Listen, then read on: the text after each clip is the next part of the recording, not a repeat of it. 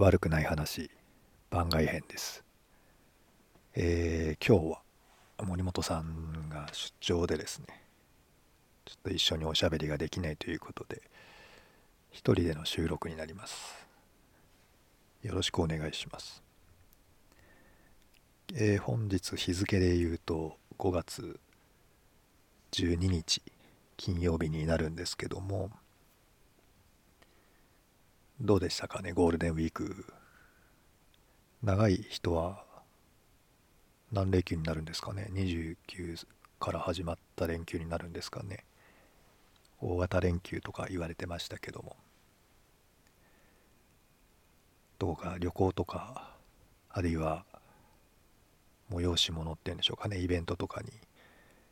行かれたのでしょうか。我が家全くそういうことがなくてですね、ずっとほぼ家にいましたね。子供が連休明けに学校の定期テストがあるということで、勉強をしていましたから、遊ぶとか出かけるってこともなくですね、家にいたわけなんですけども、実家に私の兄弟が集まって、一緒にご飯でも食べますかみたいな話になって、一日だけ夕飯を一緒に食べたんですけどね、COVID-19 の騒ぎのせいで、ずっとそういう集まりってんでしょうかね、会食を家族というか親類ですかね、親族でもそういうのをやめていたわけなんですけど、感染症の分類が変わるとか、やれそのマスクの扱いがとかっていうのが世間で言われ始めたもので、私の親族たちも考え方が変わったんでしょうかね。私なんかはもうずっと考え方は変わらずなんですけども、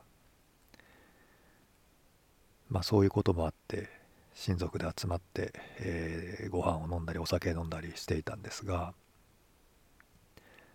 ご飯を食べたりお酒を飲んだりしていたんですが、3年ぶりぐらいに顔を合わせた甥っ子とか姪っ子とかがいて、久しく会ってなかったんで、やっぱり大きくなってましたよね。子供成長期なのでね、なんか急に敬語を覚えてよそよそしくなってたりとか、保育園児みたいなのが小学生になって語彙が増えるっていうんでしょうかね、使う単語が増えてて、面白かったんですけど、いかんせん私は耳がおかしいので、子供が大きい声をあちこちで出してると、聞こえなくなるんですよね、周りの音が。反響するっていうのかな、脳でどういうふうに変換されてるのかわかんないですけど、耳鳴りとも違うんですけどね、聞こえなくなってきて、非常に脳が疲労した時間でしたね。で、もう2年ぐらいになるかな、お酒も飲んでなくて、この度もお酒飲まないでいたんで、お水とかお茶とか、あとは子供が飲んでたジュースをちょっともらったりとか、そんな風にして、食事をしていましたけども、父親も体調が良くないみたいにして、早々と席を離れて、自分の部屋行ってましたし、年取ってきたなっていうふうに親もそうですけど、自分たちも昔のように飲み食いする量が多かったわけじゃないし、年取ったんだなっていうのを実感しましたね。子供は子供で結構騒いでいたんですけども、年齢が上の方になってくる子供たちはもうそういう騒ぎ方じゃなくて、やっぱりスマホを見ていじってたりとか、動画を見せ合ったりとか、そんな風にしてましたし、成長してるっていうと変ですけど、時間の流れとかをねこう実感しました。そんなのが唯一の外出だったかな。連休中何ってことが本当になくて、子供も部活の予定とかは本来あったんですけど、なんか怪我をしていてですね、ちょっとその予定通りじゃなかったですし、本当何っていうことのないゴールデンウィークでしたね。で、もう J リーグがね連休中に3試合ありましたんで、そのフィードバックっていうんですかね、レビューというか振り返りをねしていきたいと思うんですけども、アルビレックス新潟の話になるんですが、4月29日にアウェイで FC 東京戦があって、5月の3日にアウェイで横浜 FC 戦ですかね。で、5月の7日にホームで柏レイソル戦がありました。それぞれねダゾーンで見ていたんですけども、前のね配信でもお伝えしたかと思うんですが、 FC 東京はねかつてというか今の力蔵さんの前の監督ですね、アルベルが、今 FC 東京の監督をしていますので、久しぶりにというんですか、こう J1 の舞台で顔を合わせる感じになって、いろんな感情がありましたよね。それは選手とか監督の方がもちろんね強いですけど、サポーターとしてもねなんかこういろんな感情が混じってたんじゃないかなと思います。で、アルベルのサッカーっていうんですか、新潟にアルベルが新潟でこう構築したスタイルみたいのがアルベルのやりたいことだったんだっていうふうに、その前提で見てしまうと、今の FC 東京ってのはそうじゃないんだろうなっていうふうには思うんですけど、新潟にいた頃もなんか言ってたような気がするんですけど、別にその自分の哲学っていうんですか、この決められた形をこう強制したいわけじゃなくて、そのリーグ、その地域、そのクラブの選手を見て最適な形で、スタイルを作りたいんだっていうことを言ってまして、だから東京にいる選手が例えばこうフィジカルの強い、インテンシティの強い選手が多くて、スピードに長けた選手が多くてっていうことであれば、結構こうテンポの速いっていうんですか、カウンターを狙っていくようなそういうサッカーになるんだろうなというのは思うんですけども、なんかでもそれするんだったら監督変えることなかったんじゃないかなとか思ったりするんですけど、アルベルである理由があるんだろうかっていうのをこう常々東京のサッカーを見ると思うんですよね。もちろん破壊力のあるアタッカーがいて、強度の高い、ディフェンダーがいて、それでセービング力っていうんでしょうかね、ストップ能力の高いキーパーがいてって、でも本当手強いチームなんですけども、それを生かしていく結果として今の東京の感じになってるんであれば、それはそれでいいんですけどね、なんかこう新潟の印象があるもんだから、アルベルは本当にこういうサッカーがやりたいんだろうかっていうふうに思っちゃったりもするんですけど、それはね彼本人にしかわからないし、東京の首脳陣っていうんですか、そのコーチングスタッフの中で考えられることですのでね、いいんですけども、試合はそのインテンシティの違いっていうんでしょうかね、強度の違いの部分を見せつけられた感じでしたね。前半で失点してしまうんですけども、確か相手の東京のペナルティーエリア付近での新潟のパスミスから始まるんですよね。新潟がパスミスして、それが、カウンターっぽく選手に中川さんだったと思うんですけど渡ったところを、確か堀米さんだったと記憶してますけども、消しに行くんですけど潰しきれず、中川さんが前を向いてですね、そして、そのまま新潟ゴールまでこう迫っていって、ゴールを決められてしまうと。中川さんじゃなかったか？いや、中川さんだと思うんですけどね、ゴールを決められてしまいます。その後フリーキックを新潟が取ってですね、で福岡戦の時のように伊藤さんが直接フリーキック決めるんですよね、新潟の。これで1対1だったんですが、その後FC東京のあれフリーキックからか、違うな、フリーキックじゃなくてサイドを突破されるんだな。サイドを突破されて、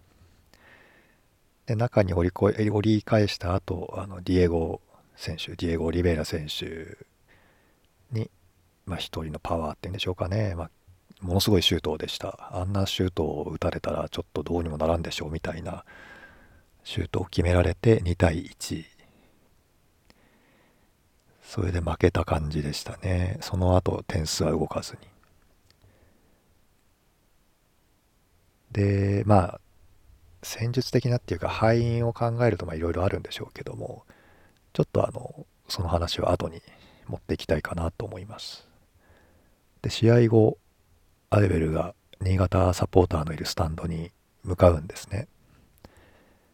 東京と新潟って新幹線使っても関越道路使っても比較的行きやすい地域ですので、新潟のサポーターすごいいたんですよ。アジスタのアウェー側はバッチリ埋めていて、何千人出たかな、何千人っていう報告があったと思うんですけど、関東にねいる新潟サポーターとかも多分集まってすごい数になってたんですけどね。そこにアルベルが行って挨拶をするんですけど、ちょっとダゾーンで見てる限りどういうリアクションだったか分かんないですけどね、好意的な反応だったんでしょうかね。アルベル最後泣きながら戻っていましたけどもね。ああやって監督アルベルとねいい関係っていうんでしょうかね、お互いの関係が続いてるのはいいことだなと見ててちょっと嬉しくなりましたけども、負けは本当に悔しかったですね。福岡戦で劇的な勝利を取った後だったので、その流れで東京も勝ちたかったですけどね、負けてしまいました。でその後5月3日の横浜 FC 戦ですね、これもアウェーになって、こちらもね三沢競技場三沢だったんですけど、三沢もそんなに行きにくいっていう場所ではないので、やはり新潟からのサポーターが結構集まっていて、オレンジにねアウェー側を染めていたんですけども、この試合はね1対0で負けるんですよね。でなんというかな、点数を取られたか失ったきっかけが、センターバックの位置はそれで良かったんだろうかって思うような感じだったんですよ。その日はトミーとトーマス・デンさんと田上さんが先発だったかな、センターバックは。で新潟の左サイドだったかな、ちょっと違ったかな、左寄りの方にボールがあって、で左サイドバックが釣り出されてたんですよね。でそこのスペースに相手の選手がフラフラっと動いたのをセンターバックの選手がついていっったんですよ。そしたら見事にゴール前にスペースが空いて、カバーしきれずにその選手にボールが出てヘディングで合わせられて、失点っていう感じだったんですけど、あれ連携がうまく追いついてれば間に合ったんじゃないかなと思うんですよね。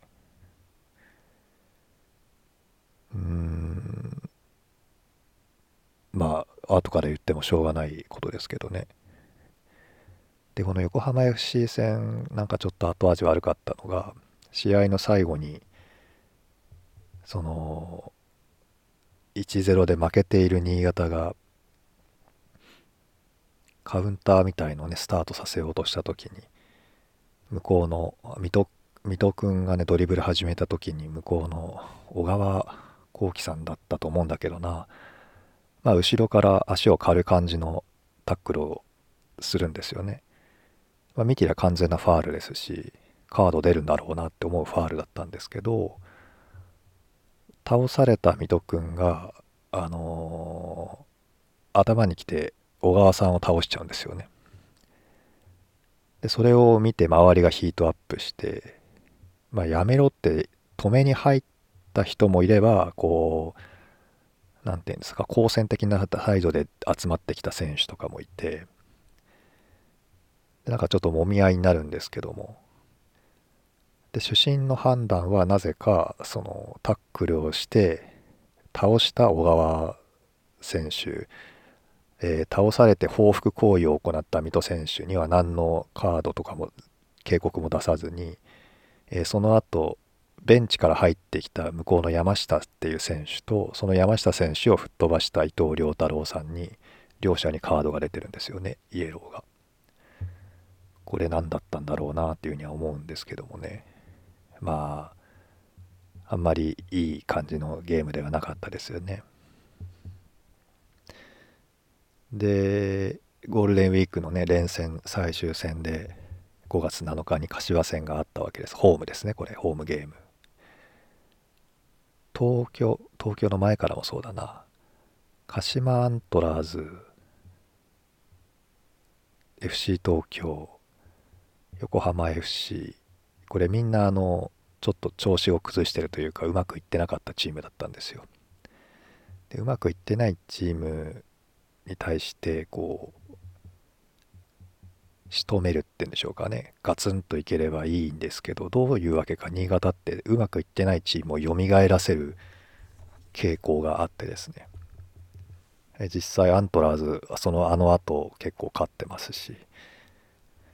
FC 東京もうまくいってなかったのにまたちょっと軌道に乗せたところもありましたし、 FC 横浜 FC なんて1勝もしてなくて最下位だったのに新潟が勝ち点上げちゃいましたし、勝ち星上げちゃいましたから、本当この傾向を止めなきゃいけないなというふうには思ってたんですけども、確かその時下から3番目ぐらいだったかな、柏レイソルはをホームに迎えてたんですけども、当然勝たなきゃいけないというか、やっぱりうまくいってないチームっていうふうに考えられますんで、うまくいってないチームに活力を与えるようなことはしちゃならないなとは思っていながら見てたんですけどもね。結果から言うとスコアレスドローで勝ち点1で連敗を3でストップさせたことになるんですけども、勝てたゲームっちゃ勝てたゲームだったんですよね。で東京の試合も横浜の試合もシュート数すごい少なかったんですよ。相手が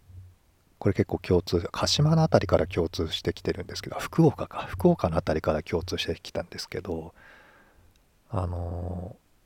前からボールを奪いに来るんじゃなくて、ディフェンスラインを高めにして2列目との間のスペースをあまり空けないようにしながらブロックを作っておくっていうんでしょうかね。ミドルゾーンって言ったらいいんでしょうか、そのハーフウェイラインのあたりでブロックを作って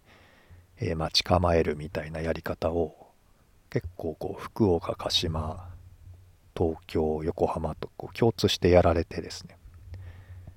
見事になすすべがなくて、ブロックの周りをボールが動くんだけど、シュートまでいけないとか、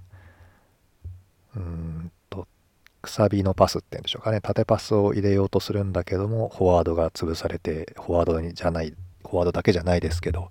ポストに入ろうとした選手が潰されてしまってボールロストでカウンターを浴びるみたいなのを繰り返していたんですよね。でそれでトップに入った選手が谷口さんだったり、グスタボ・ネスカウだったりしたんですけど、どちらの選手もね収めきれない、周りにボールを供給できないっていう形で結構潰されてて、うまくいかなかったわけなんですが、柏レイソルの試合の時は鈴木浩二さんが、復帰してですね、怪我だったのかな、復帰してきて、よく収まるというかボールを落としてですね、その相手のブロックの破壊につながっていけたんですよ。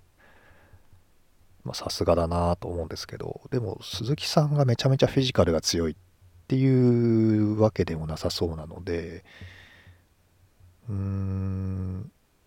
だから単純な体の強さっていうんですか、大きさとか重さとかっていう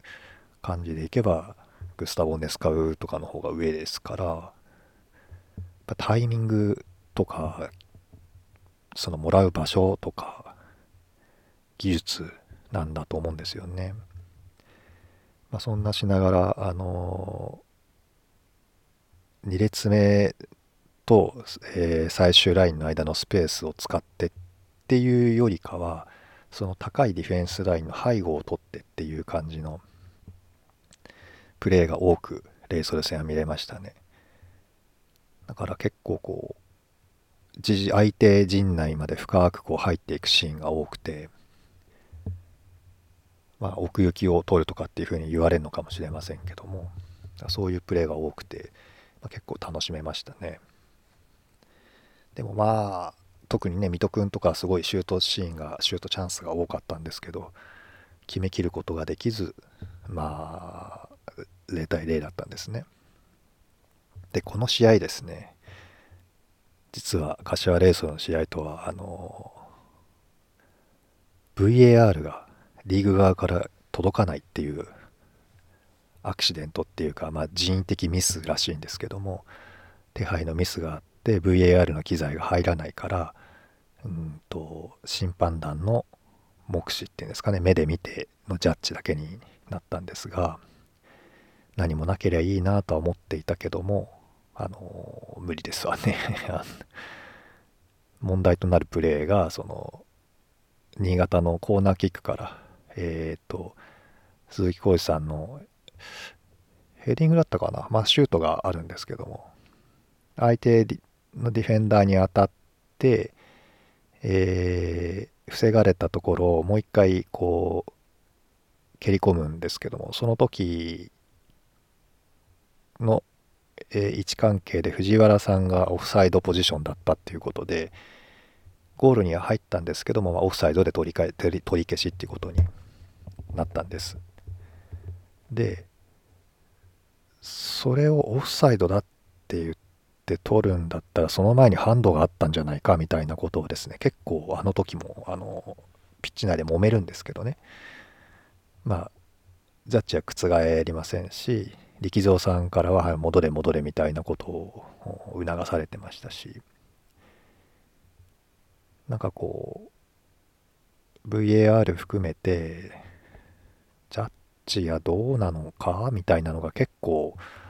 続いてる感じがしますよね。他の試合でもそうだと思うんです。これもネットの記事っていうか投稿とかでね、結構揉めてたので目にした方はねいるかもしれませんけども、広島と福岡の試合で広島の三田さんっていう選手が福岡のなんていう選手だったかな、小田さんだったかな、小田さんが後ろからタックルをしてしまい、そのタックルによって負傷交代になるんですね。で、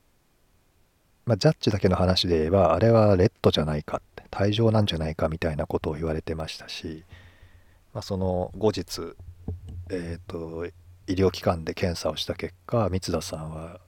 前十字靭帯の損傷ということで、おそらくオペになるかな、どうなのかなっていうところですよね。で、オペして再建術するんだとしたら、この間のね、新潟の高木さんみたいに半年以上の離脱になりますので、今、5月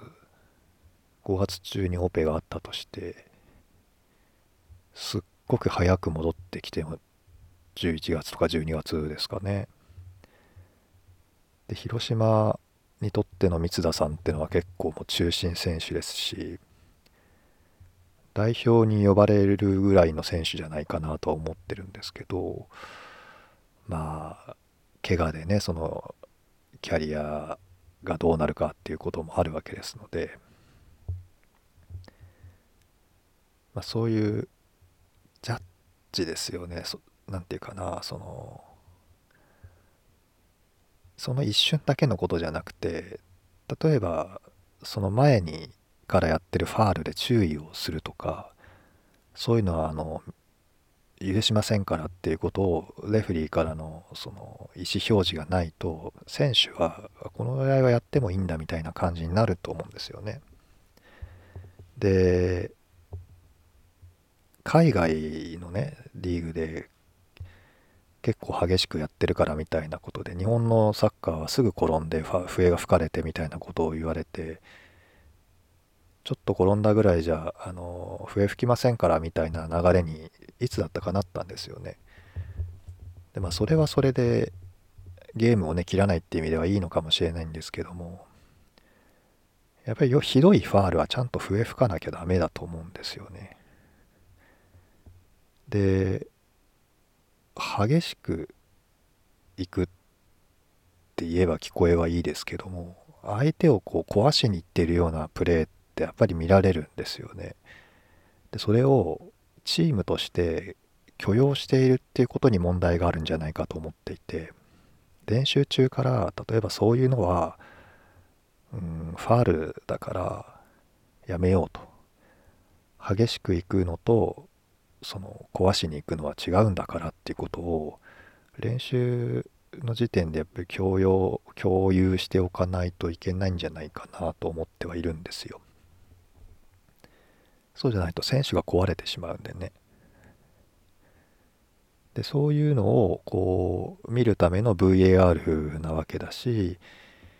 ジャッジなわけなので、なんか履き違えるじゃないけども、とにかく力任せにいけばいいんだみたいなのを、その激しいプレー、勇敢なプレーみたいに解釈しちゃうとまずいんじゃないかなというふうに思ってるんですよね。そういうリーグだと技術的な部分っていうのがね、なかなか光りませんし、それって面白いんだろうかって感じるんですよ。体が強くてね、足が速くて、強いボールが蹴れてとか、遠くまで飛ばせてとか、高く飛べてみたいな、そのアスリート性を競う競技にどんどんなってきていて、なんかね、よくね、森本さんともファンタジスタが育たない感じになってきてるみたいなことをね言ったりもしますけども、純粋にその速く走れるみたいなところでももちろん湧くっていうんですか、その楽しめるし興奮するんですけども、なんかもうちょっと技術的な部分っていうんでしょうかね、ボールを扱う競技なわけなんで、そこを競う形っていうのも楽しみ方として欲しいですから、なんかそういうのもあっていいのかなというふうに思うんですよね。それを潰しにかかるのがその、格闘技みたいなやり方になっている部分だと思いますから、やっぱり選手も指導者もそこはジャッジかレフリーも含めてなんて言ってると、今度リーグも協会もってなっていくんですけど、サッカーってなんだっけねみたいなのをもう一回ちゃんと見つめ直してほしいなっていうには見ていて思います。まあ共通のね守られ方をされ始めて、新潟は結構こう点が取れない感じになってきてるんですけども、ポジショナルプレーみたいな感じでね考えた時には、そういうブロックをマークをこう広げて、でスペースを作って、でそのスペースをついていくみたいなやり方が、まあ、取られるとは思うんですが、僕もそういう風にしたらいいんじゃないかなと思ってアルビレックスを見てるんですけども、どうもそういうやり方はあまり取らないんですよね。密集を作ってなのか、嫌がらずにって言ったらいいでしょうかね。選手の距離を近くしていって、その狭いエリアでこうくぐり抜けていくみたいなことを好んでやってるような雰囲気に見えるんですよね、新潟のサッカーを見てると。でもちろんスペースを狙って、そこにボールを通してそこに走り込んでみたいなこともやっているので、一概にその必ず密集スタイルっていうわけじゃないんですけども、なんかこうわざわざ相手を広げてっていう工程を踏まずに、密集の中からそのチャンスを作っていくっていう風なスタイルを狙っているんだろうなっていうのが思えて、これはまたヨーロッパのねやり方とは違うアプローチなのかなっていう風に見ています。そうなってくると必要なことって結局その人間同士の連携になってくるので、多分個人の技術よりもその関係性っていうんでしょうかね、選手間のその意識の共有っていうんでしょうか、意図の共有っていうんでしょうかね、こいつはこういうことをやりたがってるからここにいるはずみたいなことをこう重要にされていくんじゃないかなというふうに思ってます。だから例えばね、こうやって調子が乗ってこない新潟ですけども、夏の移籍期間に誰かすごい選手を、まあ、仮にお金があったとして誰かすごい選手をひょいっと取ってきたとしても、新潟が目指すサッカーにはまらないのかもしれないんですよね。だとしたらその連携部分がこううまくかみ合っていくリーグの後半を楽しみにしていくといいのかなみたいな感じはしています。さて、そんな